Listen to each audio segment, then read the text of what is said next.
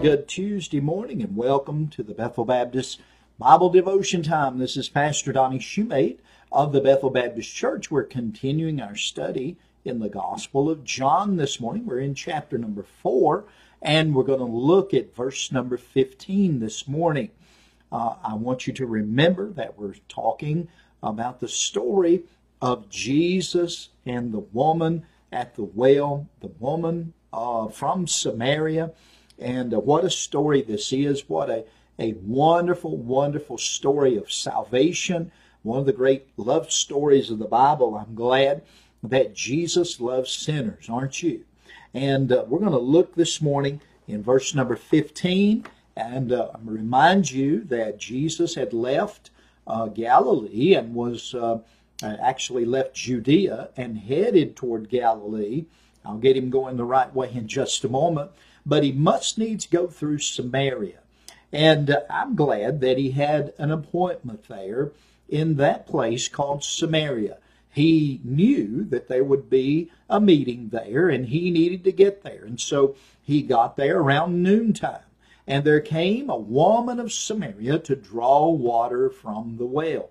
She carried her pot with her and, and she would come and she would draw water. And we talked about how, how that was and how it is even in Eastern countries today. They don't, they don't have faucets and spigots and they don't have bathrooms inside their homes. They don't have water with uh, pipes and all of that. They, most of them go to a common well and it's a lot of work carrying water and used to be that way in this country as well. But with many modern technology and many modern improvements we have today, we have running water, and we should be thankful for that. Amen. We should be thankful. So we're looking today as we think about this. Jesus was seated upon the well, and it was about noontime. The disciples had went to the village to buy uh, some food for them to eat. Jesus was there alone and the woman came to draw water. And Jesus initiates the conversation with her by saying, Give me to drink. And she didn't know what to say about that because uh, that was an uncommon thing for a Jew to speak to a Samaritan because the Jews had no dealings, had no interaction as far as interactions go uh, or fellowship goes. They don't uh, uh, take of a a common cup. They wouldn't drink after one another. It didn't mean that they didn't have uh, business dealings, for the disciples were in the village and they were going to purchase some food. So we know that they do had they did have uh, commercial dealings with one another, but it's talking about more in the area of fellowship of of drinking after one another or drinking and eating with one another. That is something that a Jew and a Samaritan would not have done. So we see that the Lord uh, was seated on that well and he begins the conversation and the woman was taken by surprise and kind of taken back by what Jesus said unto her. And uh, she questioned him, how, how is it that you being a Jew ask drink of me? And Jesus answered, he said, if thou knewest the gift of God and who it was that saith to thee, Give me to drink, thou would have asked him of him, and he would have given thee living water. I find that amazing. Jesus talks about her recognizing who he is and then requesting the living water, and then that she would receive the living water. And the woman begins to, to think about that. And she looked at the well and she looked at the Lord and, and she said, Well, you don't even have anything to draw with. You don't have a rope or a, a bucket or even a cup. So how is it that that you're going to give uh, give me uh, this water? And also, the well is deep, and it's Jacob's well, and and they just began to get deeper and deeper into their conversation. And then in verse number 14, Jesus, or let's read verse 13, and we'll read down through verse 15 continually. Jesus answered and said unto her, Whosoever drinketh of this water shall thirst again. But whosoever drinketh of the water that I shall give him shall never thirst, but the water that I shall give him shall be in him a well of water. Oh, I love that, springing up into everlasting life. And here's our text verse for this morning. The woman saith unto him, Sir, give me this water, that I thirst not, neither come hither to draw. Now, the lady here at the well, she was considering this and everything that the Lord had just spoken to her, and and she didn't say in verse number 15 what she said in in arrogance, but it was simply in in ignorance. She didn't comprehend what Jesus was saying. And let me say this to you. How many times have we read the Word of God and didn't really understand what the Bible was saying. many times. And, and I challenge people to read through your Bible, study the Word of God, and to become a Bible student. But not only should we read the Word of God, but we should study the Word of God. For when we study the Word of God and comprehend it and uh, try to get an understanding of what we're reading, it's one thing to read through, but it's another thing to read and comprehend. And I want to encourage you today to take a daily reading of your Bible very seriously. And it's a wonderful thing to read through your Bible in a year. I challenge our people at church to read through your Bible this year. And I want to continue that challenge. But I also think that we should also have a time of determined and specific Bible study that we take a smaller passage of Scripture and study it and learn and maybe dig into the words and get a deeper understanding of what God is trying to teach us. This woman did not comprehend. She heard what Jesus said, but she did it didn't register. And how many times have we been in places where we've heard the word of God and it simply did not register? Now it really wasn't her fault as we think about this this morning and as we consider, we must consider who she was. She was a woman of Samaria. I believe I've already said that the Samaritans, they adhered to what is called the Pentateuch, or the first five books of the Old Testament scripture. And they did not adhere to any of the teachings of the Old Testament other than the first five books of the Bible. So, there were many things that the Bible says in the Old Testament about living water and relating this living water or water to salvation. You say, where is that, preacher? Well, one place is Isaiah chapter number 12 and verse number 3. Isaiah 12, 3 says this, Therefore with joy shall you draw water out of the wells of salvation. So here it is. Isaiah, under the inspiration of the Holy Spirit, begins to, to, to relate and to, to, to put together the idea of water and salvation together. And let me say this to you who are studying your Bible. As you look in the Word of God, the word water is a type two ways in, in the Word of God. Uh, water can mean the Word of God. And then it can also mean the Holy Spirit of God.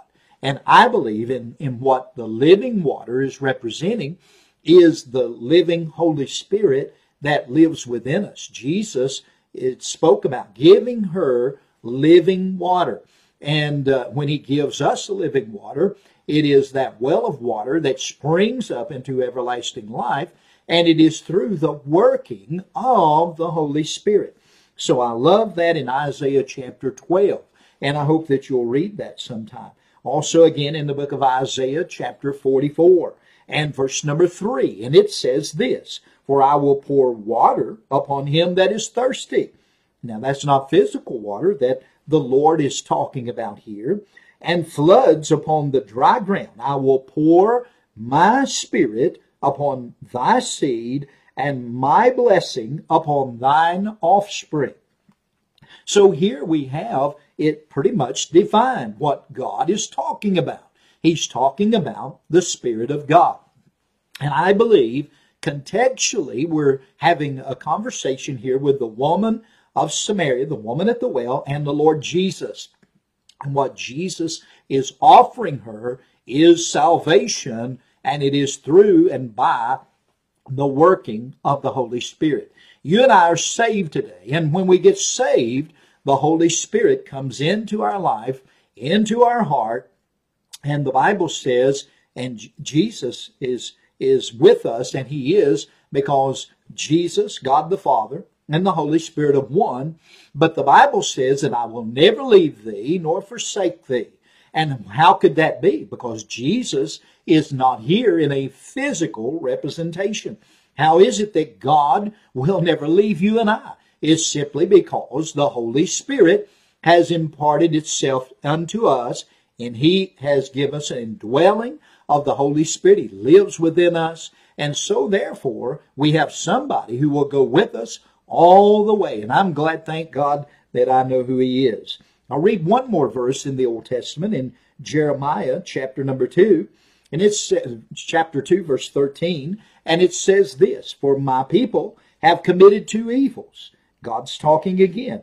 They have forsaken me, the fountain of living waters. Here it is that God says that He is the fountain of living waters. And He is. He is the author of eternal salvation. He is life, and He gives us more abundant life. Amen? And it is through this living water. Now, this woman didn't understand all of that, and we can't really throw stones at her over it because there's many times that we read the Word of God and we don't have a firm understanding. We may read the words and just pass on by them and miss many great, wonderful truths that God wants to impart because we don't stop and study our Bible. John 4 and verse number 15 is a wonderful verse. And I'm going to read it again in our hearing this morning. The woman saith unto him, Sir, give me this water that I thirst not, neither come hither to draw. So she didn't comprehend it.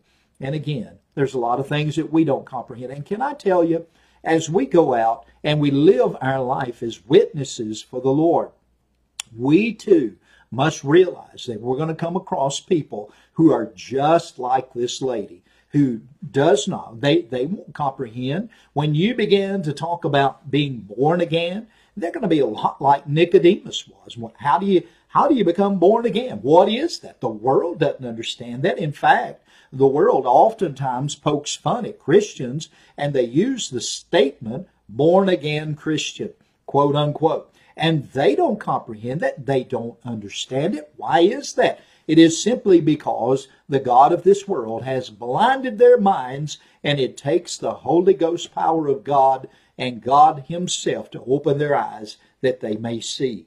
But I want to tell you, nevertheless, we need to witness and we need to be gentle just as Jesus was straightforward with this woman, and yet he brought her into conversation, deeper and deeper into the conversation, and he offered her living water. And even though she didn't understand it, he didn't just throw her under the bus. He didn't just walk away. He kept on and he explained it. And he explained to her to the degree that she recognized him as Messiah. And we're going to look further in our study. Lord willing, in the morning, we'll pick back up in verse number 16. The Bible says in Psalms 118, I love the verse that says, This is the day the Lord hath made. We will rejoice and be glad in it. Can I tell you, to rejoice is a choice we should make. Psalms 118, verse 24, our life verse. We should rejoice every day because this is the day. Not tomorrow. We don't have the promise of. But today we have the promise. Amen. The breath that we have is the time that we have. Right now is the day that we live and we need to live for Him. We need to rejoice. Tell somebody how good it is to be saved and rejoice today. And it's a good thing to be saved, isn't it? And that's enough to rejoice about. No matter what else is going on in the world or around us or even in our personal life, there is a peace that surpasses all understanding if you're saved. I hope and pray you'll take these truths and think about them today. May God bless you. And Lord willing, we'll be back again in the morning at 8:30 a.m. for another Bethel Baptist Bible devotion time. And until then, Pastor Donnie bidding you a wonderful day. God bless you.